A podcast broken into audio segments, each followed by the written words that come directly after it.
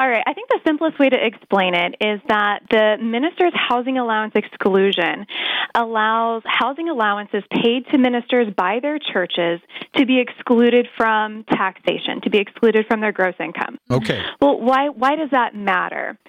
The reality is, pastors and churches across the nation rely on this tax benefit to keep their doors open. Many of them do, particularly those in smaller, poorer and rural communities rely on this tax benefit from the government in order to ensure that their pastors are able to make ends meet, put food on the table, keep their doors open, not have to take part time and additional jobs and so forth.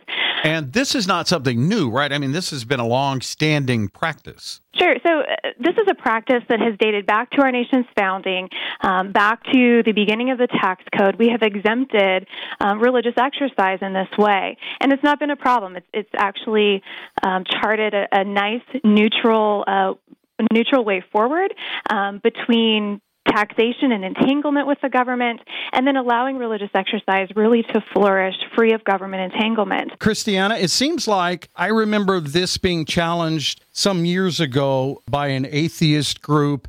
Um, and they ruled in favor of them, but then it was later overturned. now, is this the same group that's doing this again? That's exactly right. So, okay. a few years back, Freedom from Religion Foundation, which is an activist atheist organization, challenged the minister's housing allowance as unconstitutional. It claimed that it established religion in violation of the First Amendment.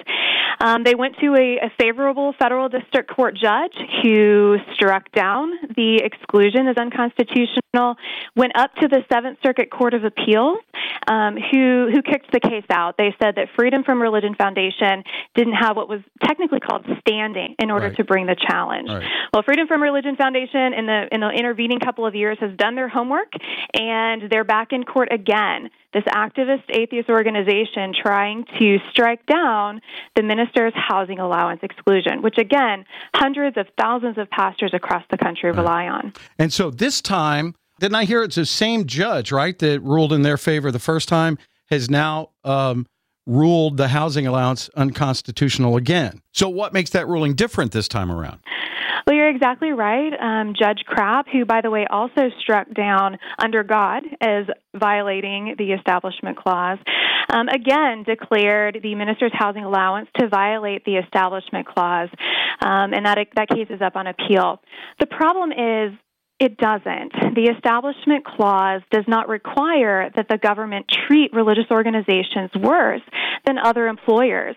And there are numerous, if not hundreds, of employers in the tax code that receive this benefit called the, the convenience of the employer doctrine, which basically says that if an employer provides housing that benefits the employer, um, then that is considered to be excluded from taxable income.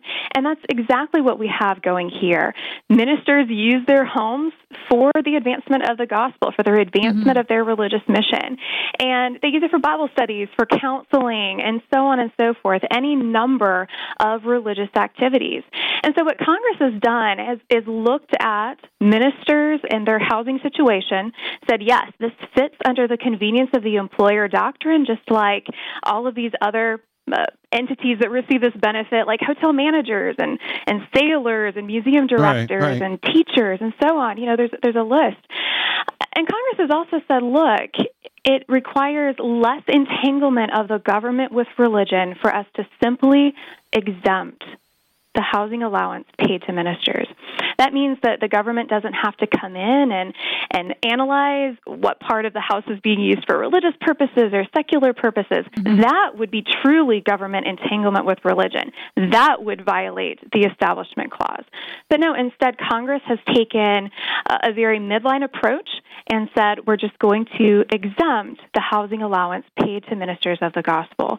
Just as I mentioned earlier, pastors across the nation really do rely on this to keep their doors open. Right. So, where is this case now, and what are we waiting for, and what can we as the church be praying about? Sure. Well, the case is now pending before the Seventh Circuit Court of Appeals. So, as I mentioned a moment before, the federal district judge in Wisconsin struck down the minister's housing allowance as unconstitutional under the Establishment Clause. That case is now on appeal at the Seventh Circuit, and the federal government, um, the Becket Fund for Religious Liberty, and numerous allies like Alliance Defending Freedom um, have filed briefs with the court to advocate for the constitutionality of the minister's housing allowance. In fact, ADF had the privilege of filing a brief last week with that court on behalf of over 8,900 pastors and churches across the country who are deeply concerned about the ramifications of this case. Um, as far as where, where it goes from here, um, we're waiting on Freedom from Religion Foundation, uh, the plaintiffs in this case, to file their briefing, and then it will be presented for oral argument before that court. So I just encourage all of your listeners to be in prayer for the judges as they consider this case.